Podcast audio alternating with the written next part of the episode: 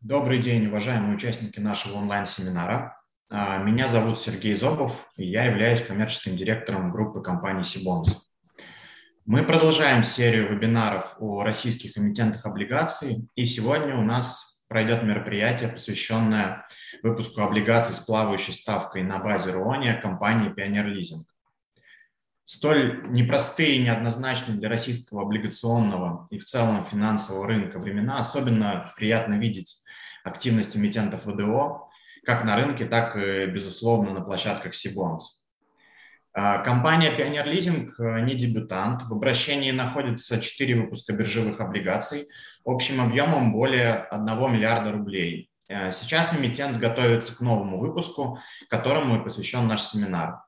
Особенность выпуска, как я уже сказал, состоит в том, что это флотер, привязанный к Руоне, что делает э, наше сегодняшнее обсуждение еще более интересным. Также хотел бы отметить, что компания Pioneer Leasing уже была у нас в гостях в самом конце 2020 года, поэтому, поэтому нашей аудитории эмитент э, хорошо знаком. Но сегодня мы поговорим о последних изменениях компании, стратегии с учетом быстро меняющегося э, внешнего окружения, а также конкретно о планах работы на рынках капитала. С прошлым вебинаром вы можете ознакомиться на YouTube-канале Сибонс, и большая просьба, коллеги, участники вебинара, задавайте ваши вопросы в форме вопросы-ответы. Мы обязательно будем их озвучивать в процессе проведения нашего вебинара. Итак, сегодня у нас в гостях а, Евгений Наумов, учредитель компании Pioneer Leasing, и Алексей Кузьмин, директор по развитию и стратегическому планированию а, ИК НФК «Сбережения». Добрый день. Евгений, а, мы уже с вами встречались в рамках вебинара полтора года назад. Тогда его проводил Сергей Лялин, наш генеральный директор. Но, думаю, можно немного освежить информацию с учетом того, что прошло достаточно много времени. А, история компании, основные вехи развития, бенефициары, некая вводная общая информация. Спасибо большое. Сергей, еще раз здравствуйте. Со своей стороны вас хочу поблагодарить за то, что предоставили возможность выступить на, пожалуй, площадке номер один российского рынка облигаций. Э, для нас это очень приятно, очень важно. Э, также приветствую всех, кто нас сейчас слушает и будет слушать уже в записи в будущем. А, ну что ж, действительно, наверное, стоит немножко освежить в памяти информацию о нашей группе компаний. Тем более, возможно, кто-то, может быть, и не обладает достаточной информацией о нас. А, ну что ж, у нас две ключевые компании в группе. Это компания Pioneer Leasing, как и следует из ее названия, основной вид деятельности – это лизинговая деятельность. Но э, кроме лизинга, э, компания также выступает материнской компанией в холдинге, в частности, для э, инвестиционной компании «Навказ Сбережения», которая занимается профессиональной деятельностью на рынке ценных бумаг. При этом она имеет как самостоятельный бизнес, связанный с обслуживанием розничных клиентов, в частности, компания «Навказ Сбережения». В течение последних двух лет прочно входил в топ-30 по объему операций а, на индивидуальных инвестиционных счетах для клиентов физических лиц на московской бирже. А, ну и кроме этого, компания занимается привлечением инвестиций для головной компании, для компании Pioneer Leasing. А, собственно, э, инвестиционной компании уже в следующем году будет 20 э, лет, лизинговой компании Pioneer Leasing будет э, в этом году 17 лет, то есть мы не новички на рынке. А, в 2017 году мы а, впервые а, выпустили облигации, это были коммерческие, не биржевые облигации. К этому моменту они уже погашены. Позднее, в 2018 году, мы вышли уже на биржевой рынок. Значит, ну и, собственно говоря, сейчас мы расскажем о нашем новом выпуске. Несколько слов, собственно, о структуре компании, о собственниках. За последние несколько лет э, структура собственности не менялась, она у нас достаточно прозрачная. А, мы не имеем какой-то там длинной цепочки офшоров или вообще каких-то там сложных структур владения. То есть компания Пионер принадлежит двум физическим лицам. А, я владею э, чуть более чем 50% компании, и, собственно, остальной частью, тоже примерно половиной, владеет мой компаньон Пономарев Владислав Евгеньевич. А, собственно, еще раз повторюсь, э, такая простая структура владения как раз э, помогла нам в этот момент, когда, собственно, любые сложные конструкции после 24 февраля стали давать сбои, собственно, вызывать только проблемы. А, Собственно, сейчас я, наверное, передам а, слово своему коллеге Алексею Кузьмину. Он кратко расскажет о предстоящем выпуске облигаций. Ну и дальше мы, наверное, уже конкретные вопросы обсудим в таком живом диалоге. Да, Алексей, Алексей, пожалуйста. Спасибо, Евгений. Добрый день, коллеги. Рад приветствовать всех присутствующих.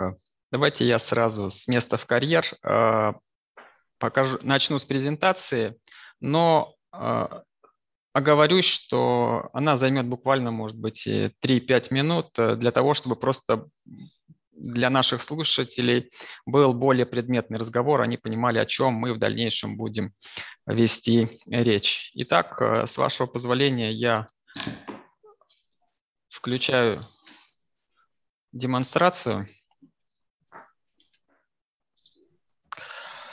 А, итак, э, выпуск биржевых облигаций. Для нас это пятый выпуск обращающихся облигаций. И одной из особенностей его является то, что мы разрабатывали его специально для квалифицированных инвесторов. Далее будет понятно, почему именно э, такой круг инвесторов. Организатором выпуска э, выступила компания НФК «Сбережения». Э, НФК сбережения традиционно выпуск выступает организатором. Данный выпуск был зарегистрирован в Банке России, прошел листинг на московской бирже и учет ценных бумаг будет осуществляться централизованно в НРД. Немного о параметрах. Размещение будет осуществляться по закрытой подписке для квалифицированных инвесторов. Размещаться начнем мы завтра, 7 июня. Э, листинг, как я уже говорил, на московской бирже. Объем у нас выпуска составит 400 миллионов. Э, номинал каждой ценной бумаги 1000 рублей, то есть доступно. Э, размещаться будем по 100% от номинала и ставка купона заявленная, ставка первого купона составит 19,18% годовых. Но данный выпуск является флотером, э, то есть это выпуск с переменным купоном, и ставка данного купона привязана к а, индикатору РУОНИ. В качестве индикатора был выбран а, такой индикатор, как срочная шестимесячная процентная ставка РУОНИ. А, ну и мы добавили премию к этой ставке в размере 7%. То есть купон, купонная ставка будет равна данной ставке РУОНИ, увеличенной на 700 базисных пунктов или на 7%. А, по особенностям, почему РОНИ и почему это выгодно для инвесторов, мы поговорим позднее. А, длительность купона 30 дней. А, срок обращения достаточно длинный, 3600 дней. И есть некая, некоторые особенности. Значит, оферта у нас реализуется через опционную программу, и также предусмотрено целевое использование и расширенный а, объем раскрытия информации о направлении использования привлеченных средств. А, по ставке РОНИ можно будет, конечно, поговорить немножко позже, но а, скажу лишь то, что сейчас уже ставка РОНИ выше, чем ключевая ставка. То есть ключевая ставка на текущий момент 11%, РОНИ уже более 13%. И данный показатель а, продолжит расти как раз в силу его особенностей некоторое время. А, про премию я сказал, что у нас будет премия составлять 7%. А, из решения о выпуске формула определения купонной ставки выглядит таким образом. И немного скажу по расширенному объему раскрытия информации. То есть мы будем дополнительно на ежеквартальной основе отчитываться о размере привлеченных средств, о размере тех средств, э, которые мы еще не успели освоить, и, соответственно, будем э, скрывать информацию о совокупной стоимости имущества лизинговых договоров, которые были заключены в период с даты начала размещения. То есть, в принципе, поподробнее об этом тоже поговорим, я думаю, будут вопросы, но вот э, пока базово остановимся на этом. Присутствует опционная программа, инвесторы смогут приобретать опционный пут э, и таким образом получать право реализовать ценные бумаги продавцу опциона по номиналу. То есть некая страховка, которая позволяет э, вне зависимости от конъюнктуры рынка, изменения цен на рынке, иметь возможность э, обеспечить спрос на эти ценные бумаги по номиналу. Так выглядит то, как реализована возможность приобретения опционов в личном кабинете организатора НФК сбережения. Опционы приобретаются через него. А, об эмитенте, как Евгений Ильич уже сказал, что, в общем-то, есть материнская компания Пионер Лизинг, который осуществляет основное направление деятельности, это лизинг. Э, есть э, три дочерних общества, которые являются которые осуществляют э, два следующих направления. Это направление профессиональной деятельности на рынке ценных бумаг, его осуществляет а, акционерное общество НФК сбережений. И также мы реализуем несколько интернет-проектов, проекты НИПАКТ и Сберополис, которые реализуются через другие дочерние общества. Это дочернее общество НФК-Си и НФК Финтех. А, структура выглядит таким образом. Материнская компания Пионер Лизинг и три дочерних общества. На этом я закончу свою презентацию. Э, и предлагаю э, более оперативно перейти к вопросам, обсуждениям. Спасибо. Да, Алексей, спасибо большое за презентацию параметров выпуска. Первый вопрос у меня скорее к Евгению. Уже прозвучала дата 24 февраля, когда вы рассказывали про структуру собственности и про то, что чем проще сейчас и чем более она сосредоточена в России, тем а, легче и понятнее работать инвестором. А, но в целом все-таки, как лизинговая отрасль чувствует себя после всем известных событий? А, мы знаем, что в апреле снижение ВВП год к году уже составило около 3%. По итогам текущего года консенсус дает просадку по ВВП на уровне там, 8-10%, что ну, я думаю, что по общему пониманию должно вызвать волну банкротств в бизнесе.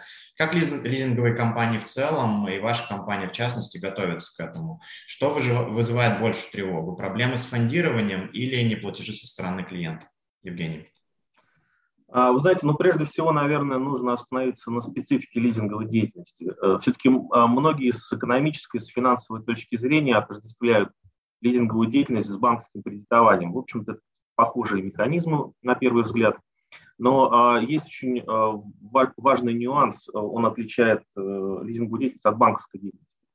То есть если в текущей ситуации банки действительно оказались в сложном положении, это связано и с ростом, понятно, неплатежей по лизинговому имуществу, и э, самый главный момент, что в связи с мораторием на банкротство и невозможностью взыскивать пени, штрафы, неустойки вот именно в этот период – после, собственно, февральских, э, начала февральских событий.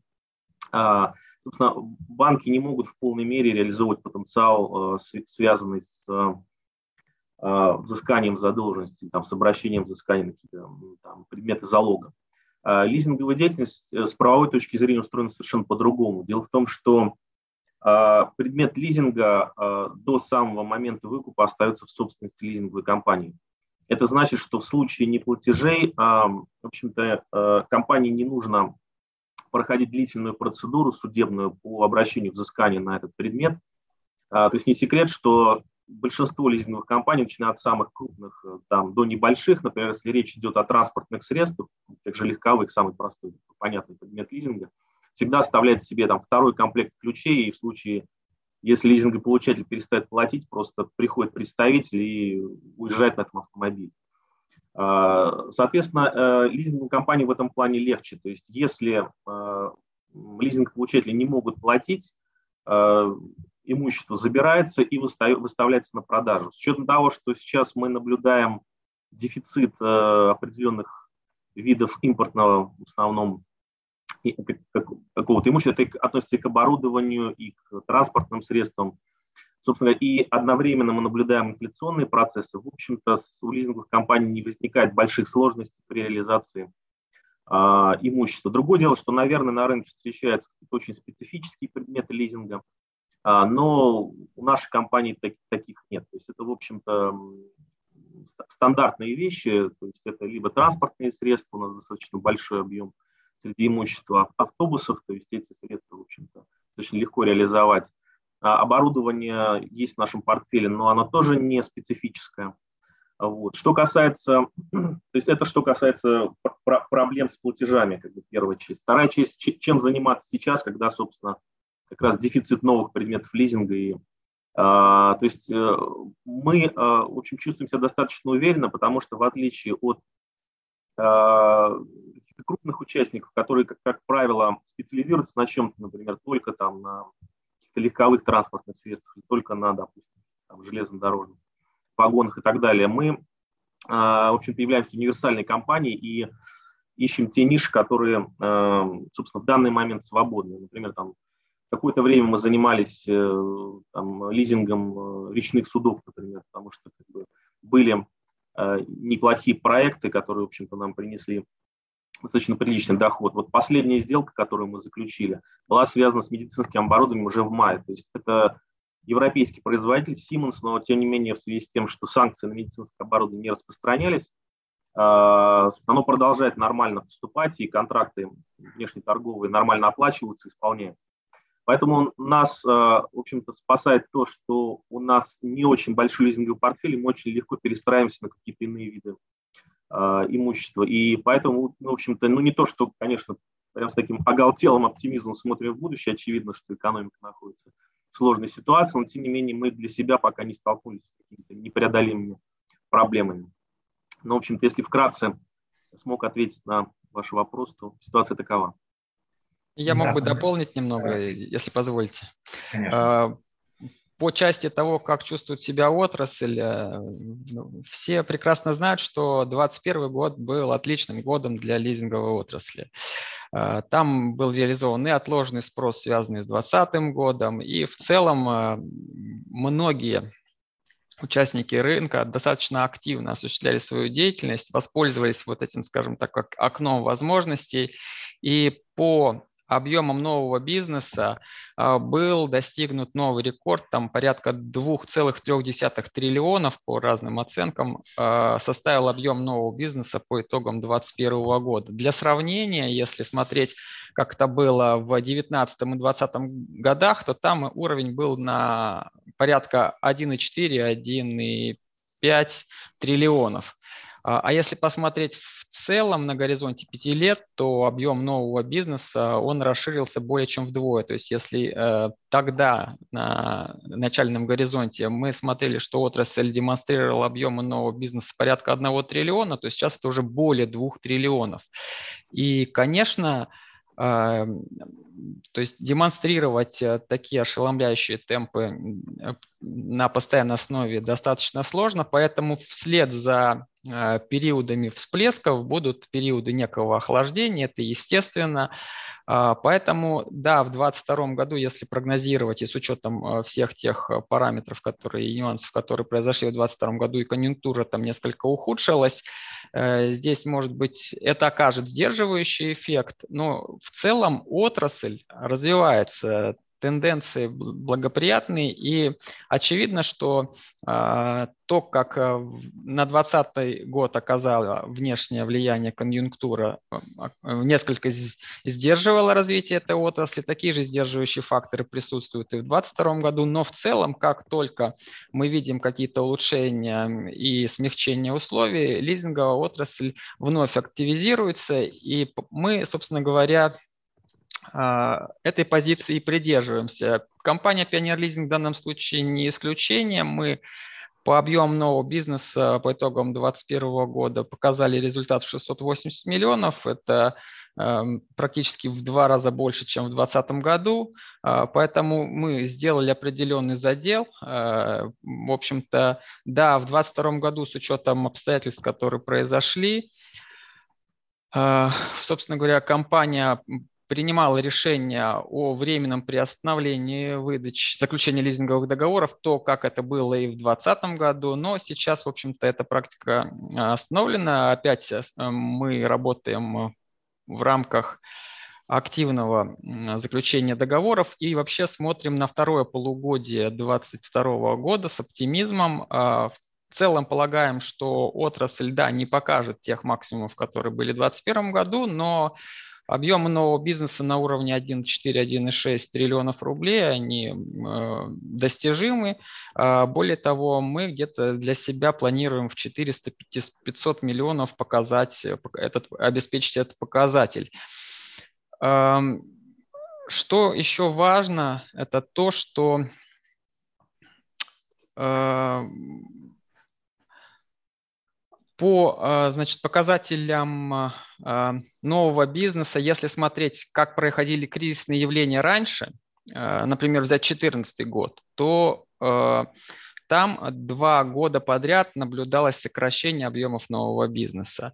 Но мы видим, что происходит некоторое ускорение процессов, и даже преодоление кризисных явлений происходит гораздо быстрее. И, в общем-то, а, вот да, сейчас такое время, когда не будет некоторой, некоторой устойчивости, как это было, например, предыдущие там, годы с 2015 по 2019 год, когда каждый год э, лизинговая отрасль демонстрировала устойчивые и растущие показатели.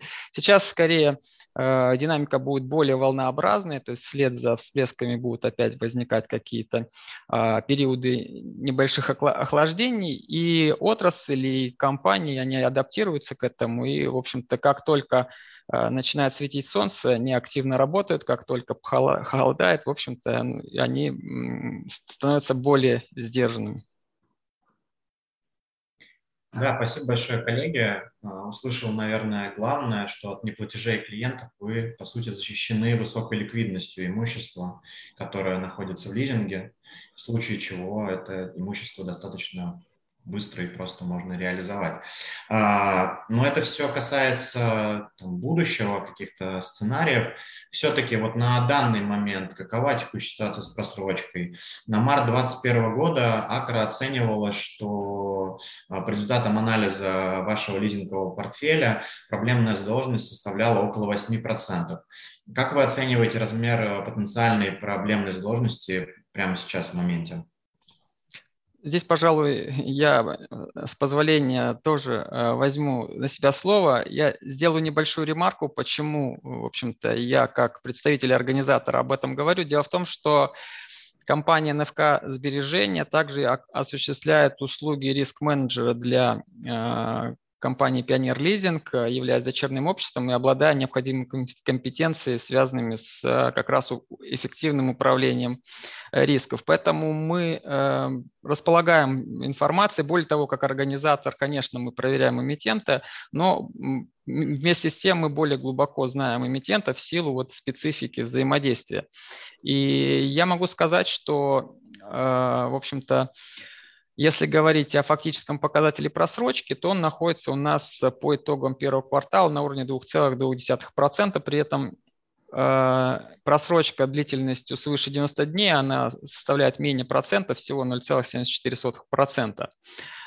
А, что касается потенциально проблемной задолженности, конечно, рейтинговые агентства, у них свои методики, и то, как они получают эти цифры, нам сложно судить, но при этом мы можем самостоятельно делать оценку, исходя из такой вот потенциальной проблемной задолженности, исходя из э, того, как в рамках системы управления рисками, принятой компанией Pioneer Leasing, э, осуществляется ранжирование и присвоение рейтингов каждому клиенту. И вот э, если говорить о таких рейтингах, то вот э, клиентов с плохим рейтингом, ну, условно, да, то есть это не означает, что они не платят, и мы же говорим о том, что, э, в общем-то, мы защищены, и в случае чего можем эм, осуществлять изъятие предметов лизинга, либо реализовать их оперативно, либо предоставить в лизинг новым клиентам. Так вот, если говорить о, клиентов, о клиентах, у которых э, плохой рейтинг, то так, их всего 9,4% на сегодня, то есть чуть-чуть больше, чем 8, но вот э, пока да, даже с учетом такой конъюнктуры по итогам первого квартала такая цифра. Угу.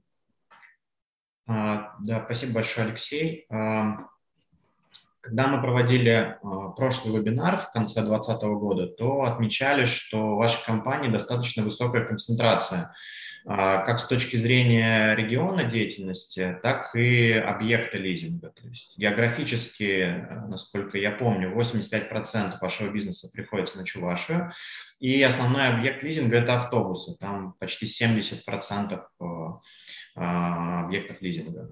А, поясните, с тех пор произошли какие-то сдвиги? Удалось ли достичь большей диверсификации, как географической, так и с точки зрения объектов? Есть ли какие-то планы на данный момент в этом направлении? Ну, я вижу, что это опять вопросы, э, которые относятся к системе управления рисками.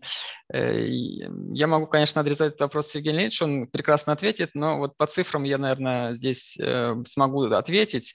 А Евгений Леонидович, если необходимо, он подкорректирует меня где-то, может быть, или дополнит. Но, в общем-то, суть э, в рамках системы управления рисками мы смотрим все показатели и просрочки, и диверсификацию портфеля, диверсификацию источников финансирования. И вот если говорить вот э, то, о чем э, спрашиваете вы, то да, наблюдалась высокая концентрация в регионе присутствия в основном в Чувашии ранее, это показатель был действительно порядка 85%, и мы над этим работали, и это было связано как раз в первую очередь с тем, что компания до недавнего времени все-таки была региональной компанией была сконцентрирована в рамках осуществления деятельности, то есть она была ограничена этим регионом. И за последние годы произошло существенное изменение а, регион, присутствия в регионах. Так а, мы на, на текущий портфель, если говорить о действующих договорах, то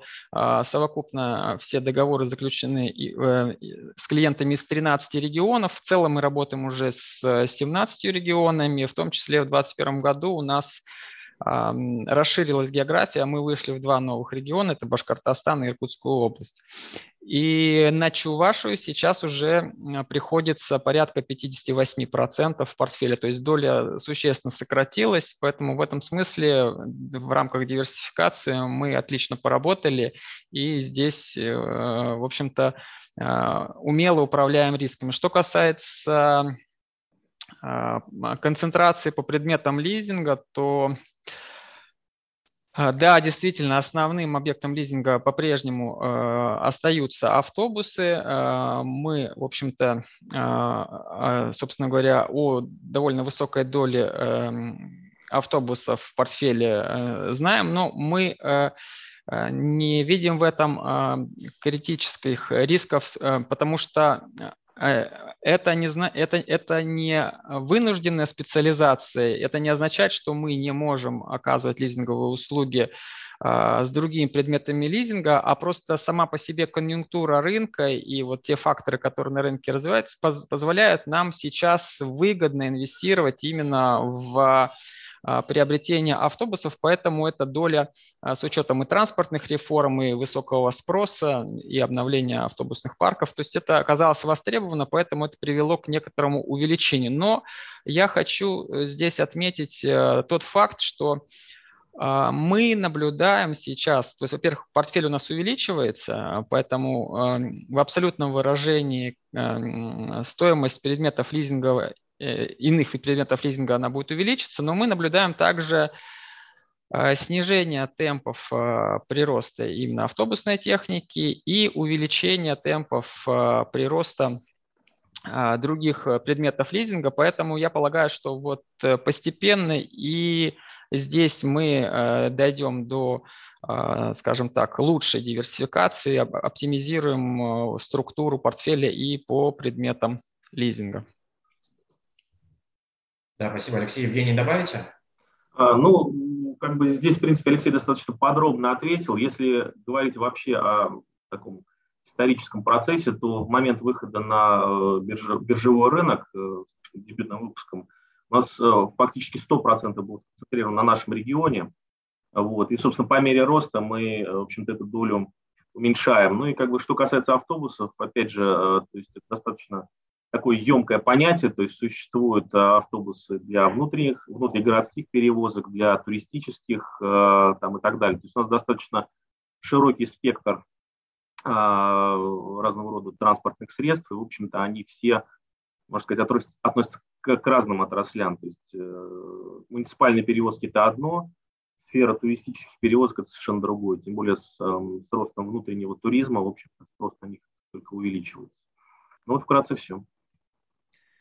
Понял, спасибо большое. Э, коллеги, у меня еще пара вопросов буквально со стороны потенциальных рисков э, и рейтингов. Э, в августе прошлого года Акра понизила ваш рейтинг до ББ-, дав при этом негативный прогноз.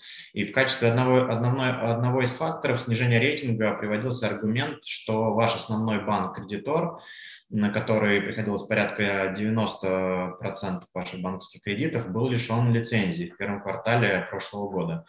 Удалось ли вам на данный момент преодолеть последствия этой ситуации и наладить сотрудничество с другими банковскими организациями, или вы полностью решили переориентироваться на облигационный рынок?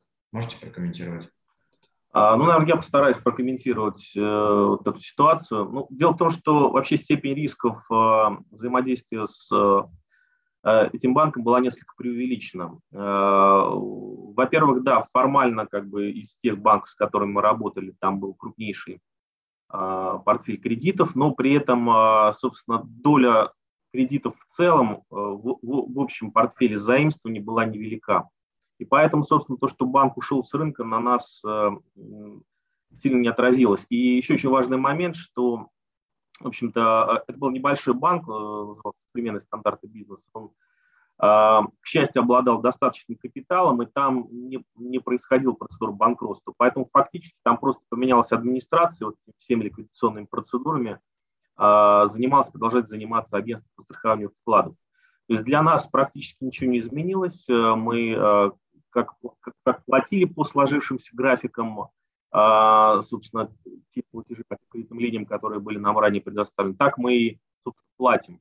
А, при этом у нас сложились достаточно конструктивные отношения с новой администрацией, то есть мы спокойно можем управлять залоговым фондом при необходимости, если покупается предмет лизинга досрочно, можем заменять залог эм, или, допустим, э, там, дополнять в случае, если это необходимо. Поэтому в этом смысле как бы мы не ощутили каких-то серьезных проблем.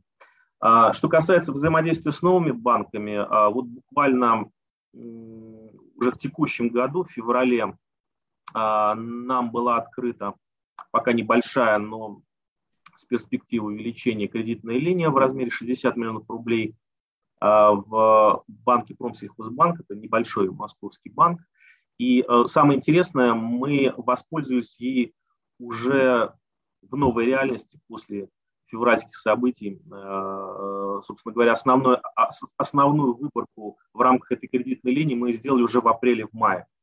То есть банк проявляет заинтересованность в кредитовании уже в новых условиях. А, кроме того, у нас еще есть небольшой кредит в нашем местном региональном банке, называется Объединенный банк Республики. Там совсем небольшие объемы. Сейчас мы ведем переговоры еще с двумя-тремя банками и рассчитываем, что, ну, наверное, до конца летом мы расширим существенно а, как бы, источники финансирования в форме именно банковских кредитов.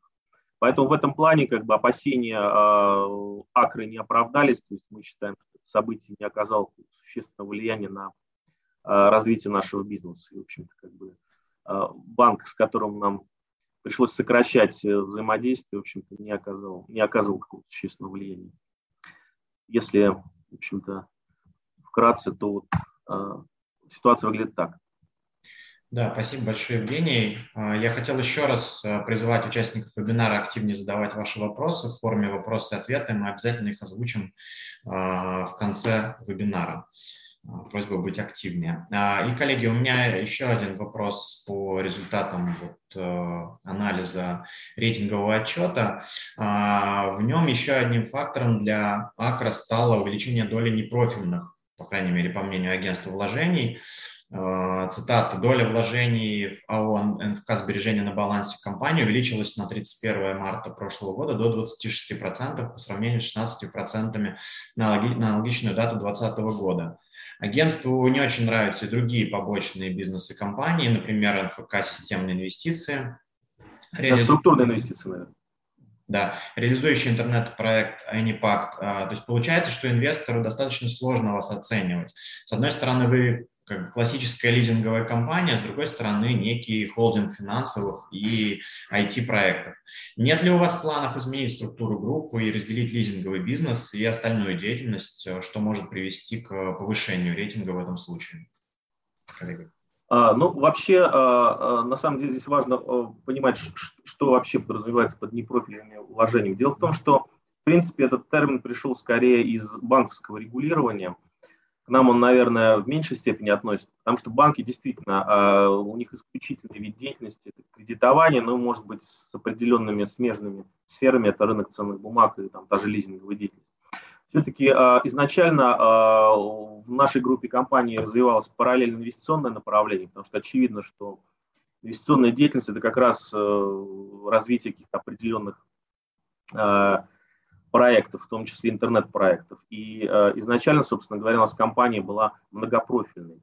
Дело в том, что на самом деле как раз Акра нас оценивала именно как лизинговую компанию, в этом смысле ее рейтинг э, был очень консервативен. То есть получается, что, естественно, все а, долги нашей группы компаний считались в совокупности, но при этом в качестве ценных активов учитывались только лизинговые активы, либо какие-то сверхликвидные активы, там денежные средства на счетах в банках или а, какие-то ликвидные ценные бумаги. И в этом смысле как методика Акра, она а, не учитывает наши дополнительные активы, которые не обременены э, никакими долгами, могут э, только действовать только в плюс.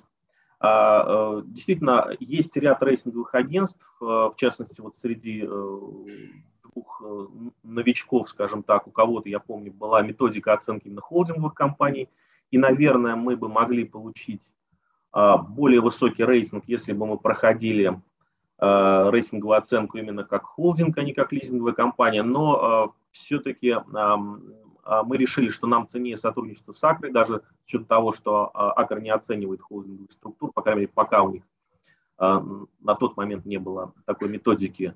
То есть все-таки нам важно, чтобы рейтингование проводила компания с очень высокой репутацией.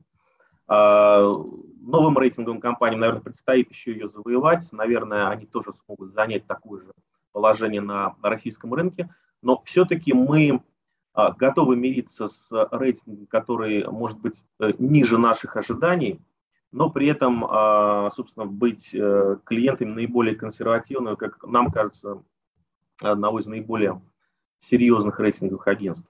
А, поэтому, собственно говоря, мы продолжим сотрудничество с Акрой, но при этом, собственно, наши интернет-проекты будут развиваться в общем-то, если говорить о самих интернет-проектах, то очень важно, что это не какие-то проекты, являющиеся совершенно не связанными с нашей основной деятельностью. А, проект Забирополис связан с инвестиционной деятельностью и с обслуживанием на рынке ценных бумаг компании «Навказ Сбережения». А, проект Анипак также связан с массовым обслуживанием клиентов и используется в том числе а, в лизинговой деятельности – если будет интересно, я мог рассказать о них позднее поподробнее.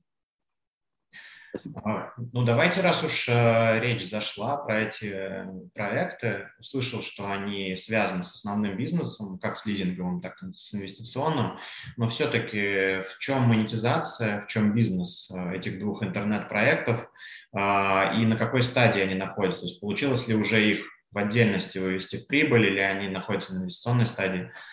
Расскажите, пожалуйста, подробнее. А, ну что ж, у нас два основных э, проекта. Первый – это Сберополис. А, это инвестиционная платформа. Изначально идеей было объединить а, платформу для инвестирования в, во внебиржевые ценные бумаги, вообще во внебиржевые финансовые инструменты и краудфандинговую платформу. Собственно говоря, в полной мере проект заработал в прошлом году, и, в общем, это уже состоявшийся проект – а, оборот, э, связанный с приобретением различных финансовых инструментов, которые там представлены, а это а, коммерческие облигации, паи инвестиционных фондов, то есть внебиржевых а, фондов, это векселя, это и какие-то чисто финансовые инструменты, например, там можно приобретать золото, э, э, серебро в рамках биржевой торговли с использованием безличных металлических счетов. Также можно приобретать иностранные валюты с использованием биржевых торгов. А, собственно говоря, оборот на этой площадке в прошлом году превысил 700 миллионов рублей. То есть это уже состоявшийся проект, растет клиентская база. И в феврале текущего года мы приобрели статус оператора инвестиционной платформы. То есть это позволяет дополнить э, платформу услугами краудлендинга, то есть организации а, финансированием а, малого и там, микробизнеса а, с помощью займов со стороны, опять же, большого числа розничных инвесторов. То есть в этом смысле проект э, уже состоявшийся, он и продолжает развиваться. То есть мы рассчитываем, что за счет этого проекта мы, ну, во-первых, расширим и расширяем текущую деятельность на рынке ценных бумаг. И плюс, а, в общем, перспективе этот проект может служить и способом финансирования лизинговой деятельности, я имею в виду а, краудлендинг. Потому что уже на рынке присутствуют кейсы, когда лизинговые компании используют инвестиционные платформы для привлечения финансирования лизинговых операций. Сберополис – это уже состоявшийся проект, его нельзя назвать стартапом.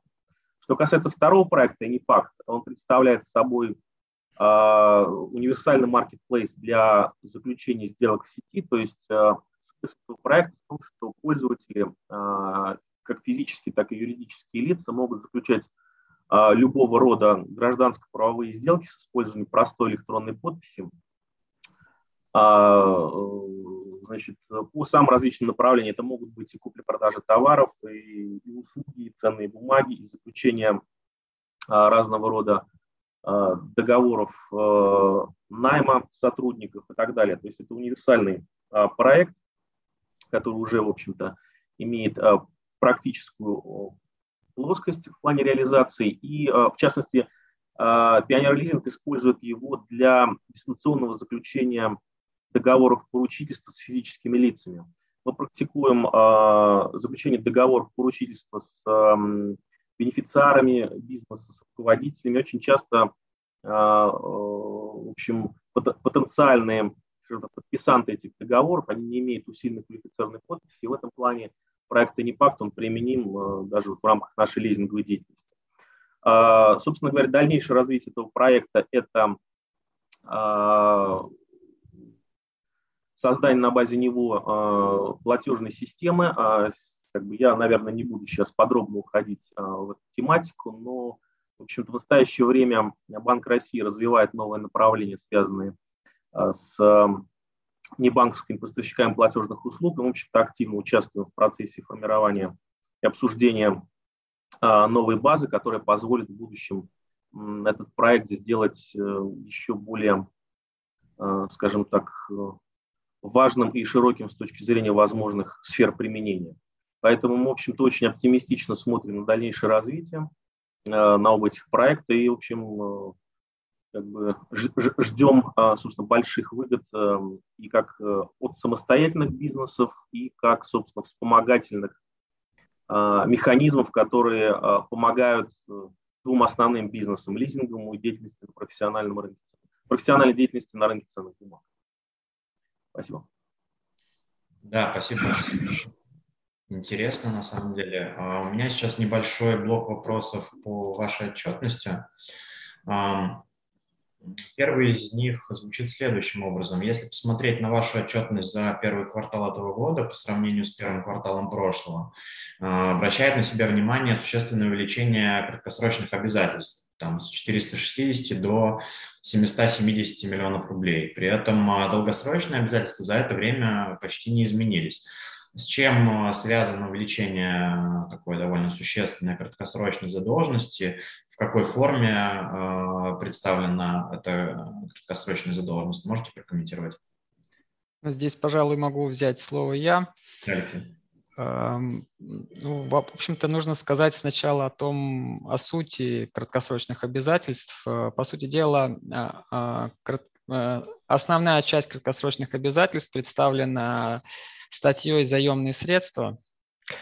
Э, действительно, они выросли, составляют порядка 661 миллиона рублей, но нужно Э, учитывать э, то, э, какова суть такого рода обязательств и насколько они действительно являются краткосрочными. По нашему мнению, это долгосрочные обязательства. И фактически это действительно так и происходит, это краткосрочные обязательства, поскольку основная часть краткосрочных обязательств таких представлена вексельными займами и внутригрупповой задолженностью. Если говорить о вексельных займах, то, в общем-то, э, это то направ... тот источник финансирования, который э, существует достаточно давно, он достаточно, э, он весьма эффективный, показал себя как надежный источник долгосрочного привлечения средств. А, активно система вексельных займов использовалась еще до выхода на а, рынок облигаций компании Пионер Лизинг. Сейчас, если смотреть структуру, а, то есть то, за счет каких источников формируются активы, то на собственные средства приходится порядка 27%, Э, средств. И это достаточно высокая доля, я бы даже сказал, что одна из самых высоких долей, потому что в большинстве случаев э, для лизинговой отрасли такой показатель обычно колеблется в пределах 10-15%. Причем мы даже знаем э, примеры ведущих крупнейших лизинговых компаний, доля собственных средств, которых находится на уровне всего 5% от активов. А, поэтому 27% для нас это э, мы считаем э, отличный э, результат. А, что касается других источников заимствований, порядка 39% приходится на облигационные займы. И вот как раз на вексельные займы а, приходится порядка 22% в структуре источников финансирования. И Почему мы говорим, что это долгосрочные источники финансирования? Потому что, да, как правило, это векселя со сроком обращения до одного года, поэтому не попадают в краткосрочную задолженность, но по факту, а, по аналогии, может быть, с а, с банковской моделью, когда вклады также делаются на какой-то определенный срок. Э, в данном случае Э, те инвесторы, которые срок по векселям которых выходит, они, как правило, пролонгируют э, эти то есть перекладываются в новые векселя. Кроме того, присутствует практика, когда даже те средства, которые изымаются инвесторами, они а, компенсируются за счет того, что другие векселя приобретаются новыми инвесторами. Поэтому оттока средств как таковых в компании не происходит. И в этом смысле поэтому эти средства используются для реализации долгосрочных проектов. А, важно понимать, что у компании Пионер Лизинг э, очень большой опыт, э, и, э, то есть мы используем э, систему векселей на протяжении многих лет, и, конечно, у нас имеется вся статистика о том, как ведут себя инвесторы в различные периоды времени, поэтому, конечно, мы обеспечиваем некоторый объем ликвидности для того, чтобы всегда быть надежным и удовлетворять все обязательства, в том числе и по векселям, но в целом а, подавляющая часть таких обязательств, а, которые относятся в рамках бухгалтерского учета к краткосрочным, а, де-факто являются долгосрочной задолженностью. Да, спасибо большое, Алексей. Еще вопрос по вашему отчету о прибылях и убытках. В нем обращает на себя внимание очень большая цифра прочих доходов. За прошлый год э, выручка составила 903 миллиона рублей, э, прочие доходы более миллиарда рублей. Э, есть, правда, и прочие расходы на 839 миллионов. Можете пояснить, что стоит за этими цифрами? Ну, наверное, я прокомментирую вот эти показатели. В общем-то, в составе прочих доходов по итогам прошлого года значительную часть, ну, там 800 с лишним миллионов, составляет перемещения активов внутри группы. Дело в том, что а, э, раньше у нас была трехуровневая структура владения активами, то есть э, Пионер Лизинг – это главная компания, а затем следующий уровень – это НФК сбережения, и НФК сбережения имела, собственно говоря, свою дочернюю компанию, то есть внучку а, для Лизинга, а, который как раз развивает проект Сберополис. А, собственно, мы решили, что это несколько сложная структура. А, это было связано изначально с тем, что НФК сбережений формировала этот проект, инвестировал туда средства. Вот мы решили передать его на более высокий уровень, то есть НФК сбережений передал вот эту внучку на более высокий уровень. Теперь а, структура компании более понятная.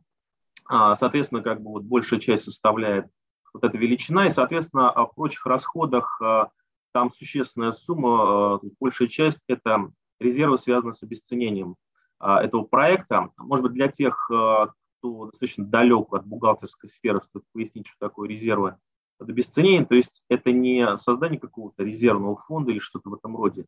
Это чисто бухгалтерская проводка, которая отражается как раз в прочих расходах, а, и с тем, что мы пока как бы а, специально не отражаем по высокой стоимости, а, максимально высокой стоимости наши интернет-проекты, потому что пока еще в полной мере они, собственно, не стали приносить нам выгоды. Собственно, общий объем вообще резервов, созданных в нашей группе по такому рода активам, превышает миллиард рублей. Достаточно консервативная политика. То есть она состоит в том, чтобы ни в коем случае не раздувать баланс, не завышать активы. И в этом смысле мы, скажем, больше похожи на, скажем так, по качеству управления, скажем так, этими резервами на э, кредитные организации, на банковские структуры. Потому что очень многие компании, которые ведут учет в рамках российских стандартов бухгалтерского учета, не уделяют должного внимания созданию резервов и часто, в общем, их отчетность не до конца там, в, полной, в полной мере отражает а, реальную стоимость активов. А, вот. Еще в прочих доходах определенную часть в этом миллиарде составляет эм, а, там порядка, наверное, там 70-80 миллионов. Это выкуп предметов лизинга а, в связи с досрочным выкупом, либо в связи с, а, с изъятием предмета лизинга и последующей реализацией.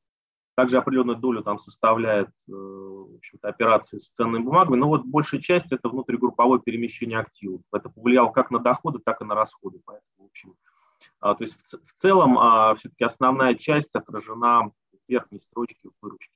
То есть основная часть э, наших доходов, доходов нашей группы. То есть в некотором смысле это разовая операция, которая связана с, реструктурированием активов внутри группы компаний. Она не оказывает существенного влияния на а, какие-то фактические показатели группы. Принято. Да, спасибо большое. А, следующий вопрос а, у меня по дивидендам. В 2019 году, по моей информации, вы платили дивиденды 79 миллионов рублей. В 2020 и 2021 не платили, хотя показатели чистой прибыли вроде бы позволяли это сделать. С чем связано то, что вы не выплатили дивиденды и экономите на выплате собственникам? Ну, все-таки нужно понимать, что 2020-2021 год были достаточно необычными и трудными с точки зрения пандемийных ограничений. А, ну, собственно говоря, мы хотели показать, что а, собственно, мы прежде всего заинтересованы в развитии компании, и любой трудный период а, деятельности, он, в общем-то, собственно, заставляет скорее концентрировать э, любые доходы, любые остатки средств именно на бизнес, продолжать его развивать, поддерживать. И в этом смысле, я думаю, это хорошая практика. На самом деле, достаточно многие компании отказались в этот период от выплаты дивидендов э, с целью как бы, поддержать именно основную деятельность. Я думаю, здесь мы не исключение. Да, спасибо большое, Евгений. А, немного поговорим а, непосредственно о ваших выпусках облигаций. А, первый вопрос звучит следующим образом. В период, начиная с марта месяца, у вас были оферты по выпускам, находящимся в обращении. Судя, судя по раскрытой информации, которая у меня есть, по четвертому выпуску пришлось выкупить достаточно много, порядка трети выпуска. Удалось ли обратно в рынок этот объем разместить? А, и в июне-июле у вас снова оферты по первому и четвертому выпускам. Какие ожидания у вас по этим событиям? Ну, вообще, на самом деле, достаточно интересная ситуация получилась с офертами. А в период, когда биржевые торги были закрыты по всем, без исключения инструментам, а, как ни странно, режим торгов, связанный с предъявлением облигаций к выкупу, он работал. И, естественно, большинство инвесторов, чьи портфели были фактически заморожены, независимо от того, в какие ценные бумаги они инвестировали, начиная с голубых фишек и заканчивая там какими-то иностранными бумагами, то есть торговля не могла проходить, Э, у многих, э, собственно, кто держал наши облигации, появилась возможность, э, скажем так, пополнить ликвидность за счет предъявления этих бумаг к выкупу. Вот, собственно говоря, основная часть оферт пришлась вот на этот период, когда торги были закрыты. Естественно, когда у людей не было возможности там, реализовать какие-то другие бумаги, там, других эмитентов, они воспользовались этой возможностью получить какую-то, в общем, реальную ликвидность. А, значит, э, на самом деле, после того, как торги возобновились, у нас уже было несколько оферт, в частности, по первому выпуску, и по ним никаких существенных объемов не предъявлялось. То есть это именно был такой всплеск, связанный с, с невозможностью торговать и продавать вообще ценные бумаги, в принципе, никаких эмитентов.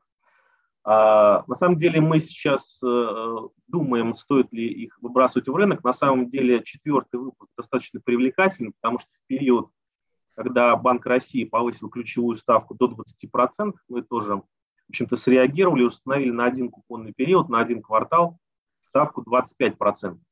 Другое дело, что э, в связи с тем, что это решение вступает, э, вступало в силу с отсрочкой, э, повышение ставки пришлось уже на третий квартал фактически этого года, и то есть вот у нас была ставка низкая, достаточно, там, сначала 12 там, с половиной процентов, потом 14, вот, и 25% а, ставка по четвертому выпуску будет действовать, ну, получается, с, кон- с конца июня по а, конец, конец сентября. И в этом смысле а, вот, э, понятно, что эти бумаги будут очень, наверное, привлекательны с точки зрения доходности, но а, мы пока еще думаем, возможно, что мы не будем в этот период выпускать этот объем а, лишних бумаг в обращении, потому что на самом деле мы, как эмитент, экономим на том, что мы выкупили на период роста а, доходности по нашим облигациям, купонной доходности, существенную часть выпуска. Вот, естественно, как бы вторичный рынок э, будет работать, люди будут иметь возможность приобретать четвертый выпуск, но, в общем, как бы мы, э, наверное, постараемся еще какое-то время посмотреть, э, как бы и понаблюдать за выравниванием ключевой ставки, чтобы уже когда, собственно, мы сможем снизить ставку по четвертому выпуску уже потом как бы под более низкую ставку получается заново привлечь средства на этот объем. Спасибо. Да, спасибо, Евгений. А, следующий вопрос у меня касается самого предстоящего выпуска. Почему решили выпускать флотер то есть для сегмента ВДО это довольно эксклюзивный такой формат. Какие ваши ожидания по восприятию инвесторами? И я вижу, что а, у нас в чате также два вопроса по предстоящему выпуску. Просьба кратко напомнить его параметры. А, срок, маржа крония, есть ли амортизация. И также участник вебинара спрашивает по поводу целей займа. Почему флотер и немного о параметрах и целях. Ну, это, наверное, вопросы к организатору. Эм, как, конечно, в данном случае э, мы в тесном контакте с эмитентом э, разрабатывали и утверждали условия э, предстоящего выпуска, который будет размещаться уже завтра. И э, если говорить о том, почему флоутер, сама жизнь подсказывает, что это такого рода выпуски должны быть э, востребованы. И в первую очередь это говорит о том, что если посмотреть на стандартные выпуски, которые размещались э, год-два назад, Э, понятно, что там была другая абсолютно экономическая ситуация. На тот момент рыночные ставки были, ну, скажем, 12-14%, и много выпусков стандартных, plain vanilla, были размещены тогда, и ставки, как правило, определялись либо на год, э, либо на весь срок обращения, то есть, так сказать, выпуски с фиксированным доходом. И в период резких изменений конъюнктуры и пересмотра требований к доходности, который произошел э, и, на, и очень ярко проявился как раз в конце февраля-марте э, текущего года, а, привел к тому, что вот по тем выпускам у эмитентов не было возможности отрегулировать купонную доходность. Э, они не могли э, пересмотреть оперативно э, ставки. Соответственно, рынок единственное, как мог отрегулировать и обеспечить требуемую доходность, только тем, что цены на такие, такого рода облигации снизились на 10 и более процентов. И в этом смысле Конечно, инвесторы, которые покупали и приобретали такие ценные бумаги, они рассчитывали получить какую-то доходность, но в итоге оказались в ситуации, когда а, продажа этих ценных бумаг по новым ценам, она не только а, нивелирует весь э, доход купонный, который они могли получать, э, но еще и, в принципе, могла привести к некоторым убыткам. В этом смысле, если говорить в целом о выпусках, являющихся э, флоутерами, то есть выпусках с э, переменным купоном, и уж тем более выпуском, где купон привязан к какого, какого-либо рода индикатор. Например, у нас два выпуска есть а, где в качестве такого индикатора используется ключевая ставка. Вот сейчас мы решили использовать Рони. В общем-то, главным отличием э, этих выпусков заключается то, что а, по такого рода выпускам довольно оперативно осуществляется а, перестройка предложения новой купонной ставки, э, близкой к рыночной, и это существенно снижает волатильность, или, по крайней мере, должно в теории существенно снижать э, волатильность цен таких выпусков. А, поэтому инвесторы, которые получили уже какой-то купон, они даже в нестандартных ситуациях имеют э, право продать э, свои бумаги даже в период, когда цены э, где-то, может быть, немножко снизились, и при этом у них гораздо больше возможностей и шансов для того, чтобы доходность сохранить, а, потому что цены действительно снижаются гораздо меньше. То есть цены, как правило, остаются вблизи а, номинала, то есть нет такой сильной волатильности, которая наблюдается по другим выпускам. Поэтому в этом смысле у флоутера существенное преимущество. Почему Руония? А, ну, э, здесь, э, когда мы выходили со вторым и третьим выпусками, которые, предлага, которые предлагались, конечно, для всех инвесторов, мы понимали, что э, широкая масса инвесторов, она понимает такой индикатор, как ключевая ставка, и в этом смысле мы хотели сделать наиболее понятный для широкого круга инвесторов продукт, э, несложный, э, чтобы здесь не было каких-то а, отталкивающих э, факторов, связанных со сложностью определения купонной ставки. Поэтому наиболее известный всем инвесторам индикатор как ключевая ставка в данном случае был использован. С другой стороны, Банк России подчеркивает, что ключевая ставка – это инструмент для управления краткосрочной ликвидностью, поэтому он в периоды нестабильности может осуществлять резкие изменения этой ставки. Это было в 2014 году, это случилось и в первом квартале текущего года. А, мы, когда разрабатывали эти выпуски, конечно, учитывали возможные эти изменения, проводили стресс-тестирование, и практика показала, показала, что, собственно говоря, даже такого рода изменения, даже более серьезные изменения, как увеличение, то есть в 2014 году было увеличение до 17%, сейчас до 20%, даже более существенные изменения, они а, не приводит к потере устойчивости компании. Но, с другой стороны, э, и Банк России, э, э, и, в общем-то, в целом рынок предложил новые инструменты, которые являются более плавными. Это инструменты, основанные на кредитовании ставок, основан на ставках кредитования межбанковского рынка. Этот продукт, который также администрируется Банком России, Э, в этом смысле э, Рони э, является действительно предпочтительней, потому что это более плавный инструмент. И именно Банком России предлагается использовать срочные версии ставок Рони для флоутеров, то есть для ценных бумаг. Эм, они действительно имеют ряд преимуществ, эм, можно будет в дальнейшем об этом э, поговорить, но если говорить о конкретном преимуществе, которое дает э, именно шестимесячная рония сейчас для инвесторов, то оно заключается в том, что э, в отличие от ключевой ставки, которая резко выросла и также резко сейчас пошла на спад, что не позволяет на длительный срок сохранить какую-то достаточно высокую Э, купонную доходность для инвесторов.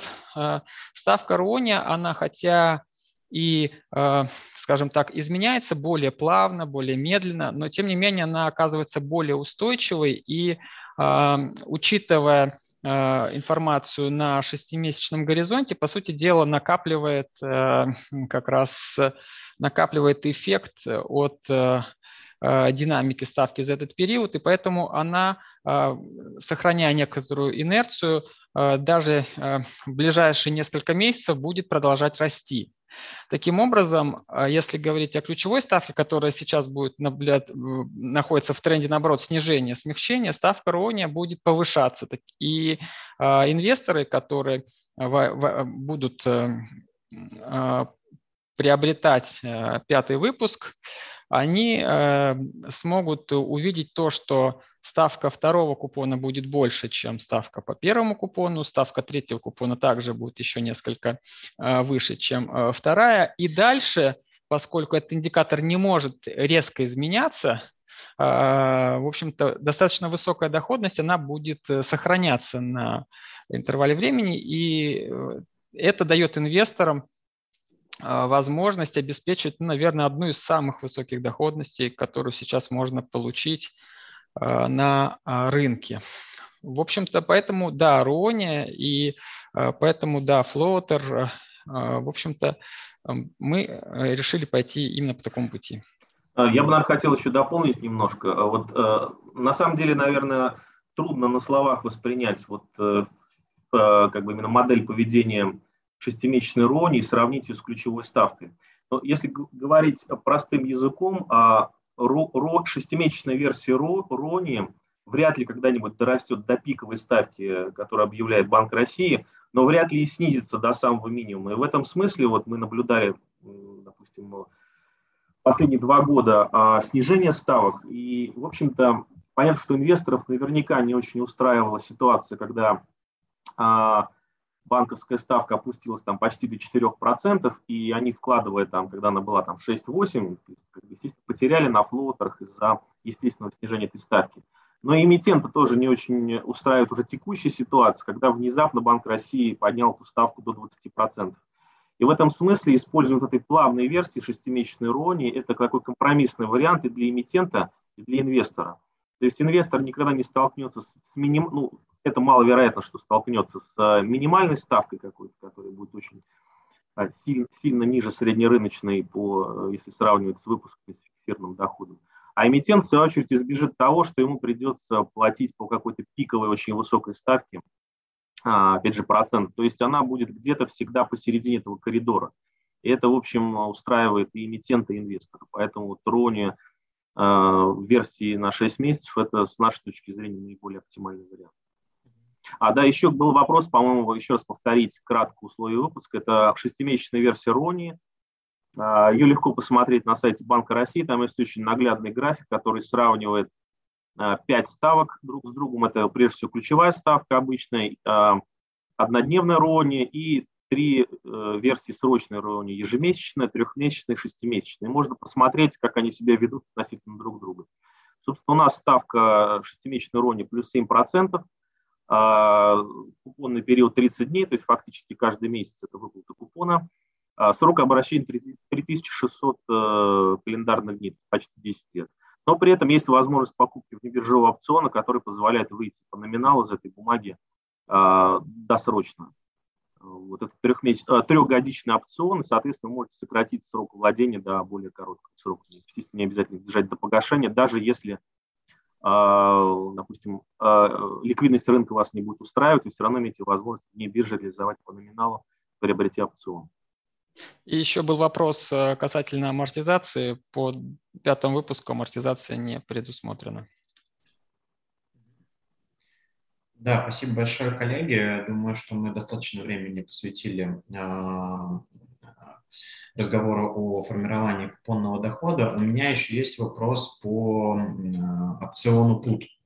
А, то есть достаточно необычно, что он у вас платный, его нужно приобретать отдельно в личном кабинете брокера НФК сбережения. А, с одной стороны, это логично, потому что оферта – это действительно опцион PUT, и при приобретении опциона нужно платить премию. А, кому-то из инвесторов будет комфортно купить бумагу на 3600 дней на 10 лет, а кто-то хочет опцион путь через 3 года и готов за это заплатить.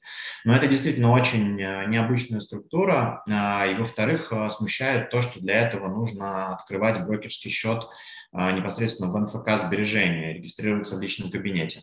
Или вы исходите из того, что ваши инвесторы – это уже в основном клиента НФК сбережения. Можете про этот параметр выпуска рассказать подробнее? Ну, конечно, далеко не, э, не все инвесторы являются клиентами НФК сбережения. Э, как раз биржевой рынок э, и, вся инфраструктура биржевая они позволяет выйти на аудиторию всех российских инвесторов. И поэтому компания Pioneer Leasing в числе владельцев своих облигаций имеет широкий круг инвесторов от всех ведущих брокеров. И эм, а здесь э, вопрос, наверное, заключается в том, что мы не, э, не столько, мы не стремимся, чтобы инвесторы отказались от своих брокеров, э, чтобы они стали клиентами НФК сбережений и, и собственно говоря, покупали облигации только через НФК сбережения. Нет, они могут приобретать ценные бумаги через любого брокера. А, вопрос лишь в том, что организатор НФК сбережения, он же андеррайтер, а, и, собственно говоря, он э, просто как профессиональный участник рынка ценных бумаг, позволя... поскольку эти опционы являются внебиржевыми, Э, он создает необходимую, удобную для всех инвесторов, как клиентов НФК сбережений, так и прочих инвесторов, удобную инфраструктуру для того, чтобы приобрести эти ценные, эти опционы и для того, чтобы осуществить исполнение по этим опционам. То есть это очень простая, э, максимально понятная процедура. И более того, э, если у какого-то инвестора возникнут какие-то дополнительные вопросы, он всегда сможет получить квалифицированную поддержку со стороны э, представителей э, организатора. А открыть счет э, достаточно просто, это делается дистанционно в, в, в несколько минут. В общем-то, большинство ведущих брокеров эту модель используют открытие счета, то есть в этом нет никаких сложностей, но при этом у такого рода инвесторов появляется возможность зайти в личный кабинет и воспользоваться как раз всей вот этой инфраструктурой для того, чтобы в пару кликов выбрать а, тот базовый актив, э, который им нужен, либо это второй выпуск, либо третий, либо пятый, а, определить срок, на который такие опционы, э, такой опцион будет исполнен, через который будет исполняться такой опцион, и, в общем-то, посмотреть э, стоимость, сколько составляет премия по данному опциону, и, в общем-то, воспользоваться всеми необходимыми возможностями в пару кликов все это осуществить. То есть это удобно. А с другой стороны, в любом случае нужно обеспечить механизм, а, то есть вот как раз если говорить об офертах а, и почему опционная программа, потому что когда, если смотреть на стандартные оферты, которые используют сторонние эмитенты, то, условно говоря, делая выпуск на три года с установленной ставкой на год, они оказываются уязвимыми перед годовой офертой.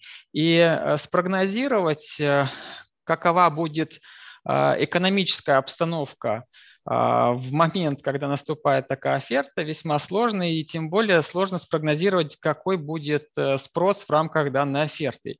И фактически здесь возникает риск, который э, связан с тем, что эмитент, выпуская там трехлетние или там, э, свыше трех лет, там, пятилетние выпуски, де-факто имеет на руках там, годичные выпуски и должен будет готов через год какую-то, может быть, даже существенную часть этого выпуска выкупить э, обратно. И э, как раз опционная программа выгодно отличается тем, что э, инвестор, к примеру, приобретает трехлетний опцион, он, собственно говоря, фиксирует некую информацию о том, что он будет участвовать, условно говоря, в этой оферте.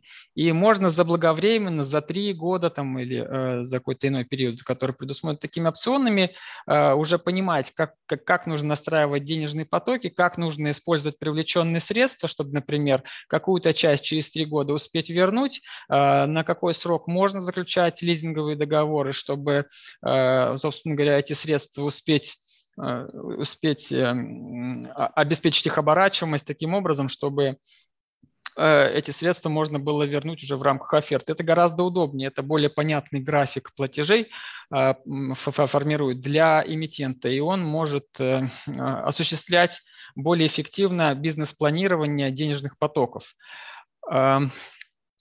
И еще важным фактором таких оферт является то, что, как вы уже сказали, не все инвесторы, э, не всем инвесторам нужна такая опция – но само по себе, само по себе наличие оферты, оно э, приводит к тому, что доходность по таким выпускам несколько снижается, потому что, э, ну, это естественно, естественный процесс, поэтому по тем выпускам, по которым оферта не предусмотрена, как правило, обеспечивается немножко более высокая доходность. И изначально инвестор, который рассчитывает на максимальную доходность, а, он, условно говоря, освобождается от всех тех опций, которые ему не нужны, а дальше уже по желанию а, подключает э, какую-то опцию, которая ему нужна. Например, ему нужна оферта через три года. Более того, сам механизм опционов, он позволяет э, конструировать индивидуально график оферт. Э, инвестор может купить несколько опционов в разные сроки исполнения, сформировать свой индивидуальный срок возврата средств. То есть это тоже своего рода финансовое моделирование, которое может быть в особенности востребовано квалифицированными инвесторами. И опционная программа позволяет, и покупка опционов позволяет выстроить э, такого рода график, и последнее, наверное, что важно здесь подчеркнуть, это то, что а, при, а, при эм, приобретении этих опционов на начальном этапе мы э, установили достаточно низкую цену, это порядка 1% на трехлетний опцион. То есть, в принципе, инвестор, который приобретает этот выпуск и сразу приобретает опцион, он в годовой доходности ну, потеряет чуть меньше трети процента. Это совсем немного, но дальше, э, в общем-то, цена может варьироваться, исходя из рыночной конъюнктуры, и э, здесь инвесторы могут также обращать внимание, подгадывать какие-то моменты, когда э, эту оферту, когда этот опцион выгоднее купить, когда, может быть, следует воздержаться. Это обусловлено как раз в том числе и динамика изменением стоимости для того, чтобы не возникало арбитражных каких-то а, возможностей. Да. Я бы хотел кратко все-таки дополнить, что а, а, еще раз подчеркнуть, что опцион не предполагает необходимости хранить облигации, например, у нас, как у брокера. То есть можно купить через своего брокера, продолжать хранить облигации там, где вы их покупали. Более того, вы можете их покупать на ИИС или там на обычный счет. Опцион на это не влияет. То есть фактически вы заводите там вот э, для покупки опциона только минимальную сумму, в данном случае 1%. Этот опцион ждет своего часа. Причем исполнение этого опциона осуществляется через адресную сделку на московской бирже. Любой брокер аккредитованный может осуществить эту сделку. И, в общем-то, никаких особенностей дополнительных там нет. То есть это в общем, совершенно стандартная операция. Она проще даже, чем обычная оферта для исполнения в рамках стандартных процедур. Понятно. А, вопрос по раскрытию информации. А, в вашей презентации есть фраза, фраза о том, что выпуск предусматривает э, расширенный объем раскрытия информации стороны эмитента на регулярной основе. А, можете подробнее рассказать, какую информацию будете раскрывать и как это поможет инвесторам? Ну, опять же, здесь, наверное, следует слово взять мне. Да, действительно, в решении о выпуске предусмотрена а, возможность э, и обязательство стороны эмитента осуществлять расширенный объем раскрытия информации. Ну, это было сделано в рамках а, практики максимальной открытости. Э, суть э, такого рода раскрытия информации э, заключается в том, чтобы максимально информировать наших инвесторов о том, как расходуются средства. То есть сначала, с момента начала размещения на ежеквартальной основе и до полного освоения средств, в общем-то, эмитент обязуется на ежеквартальной основе осуществлять раскрытие информации, где в первую очередь будет раскрывать данные о том, какое количество средств он привлек в рамках э, первичного размещения, следует напомнить, что все наши выпуски, они предусматривают длительный период размещения.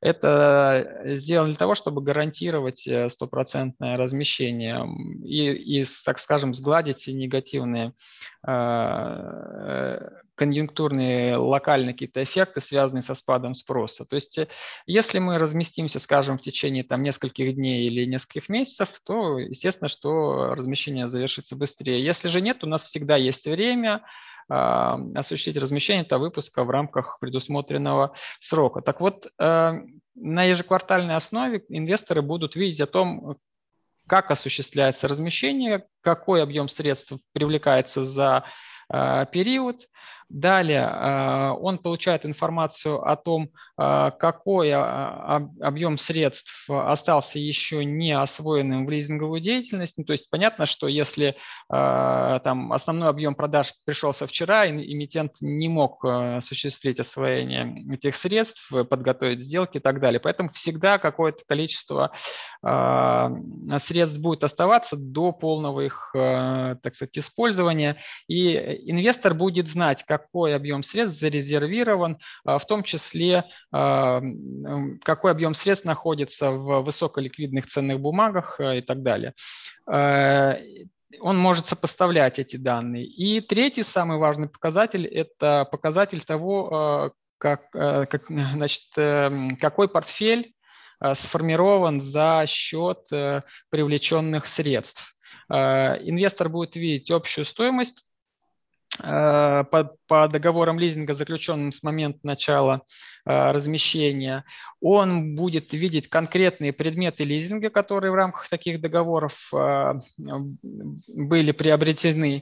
То есть, иными словами, у него будет подробная информация о портфеле, о конкретных предметах, которые, лизинга, которые были приобретены. И как только Э, как только эмитент э, осуществит полное освоение э, всех средств, у него с момента завершения размещения есть время не более четырех кварталов для того, чтобы полностью использовать эти средства. Как только он эти средства полностью использовал, значит, с этого момента и, и, и, и раскрыл информацию соответствующим образом, необходимость э, в дальнейшем раскрыть информацию у него утрачивается, то есть он э, прекращает публиковать эту информацию. А, если вдруг э, эмитент по каким-то причинам отказывается от целевого использования, это очень важно как раз, то есть для инвесторов каковы гарантии, что вы действительно используете средства на лизинговую деятельность, не потратите их в иных целях. Вот если а, в установленный период, э, там э, все довольно подробно прописано в решении выпуска, но если вот эмитент э, не освоит эти средства, не направит их на лизинговые договоры и полностью не освоит в установленный срок, то у инвесторов появляется возможность в рамках ковенант, которые предусмотрены, предъявить эти ценные бумаги э, к погашению эмитенту. То есть он должен будет обратно эти ценные бумаги выкупить. Э, то есть такой механизм обеспечивает максимальную открытость для инвесторов. Такой механизм э, по сути дела, э, создает что-то вроде э, квази-секьюритизации, когда э, инвесторы не просто владеют ценными бумагами, но еще и, по сути дела, понимают, какими активами эти ценные бумаги обеспечены.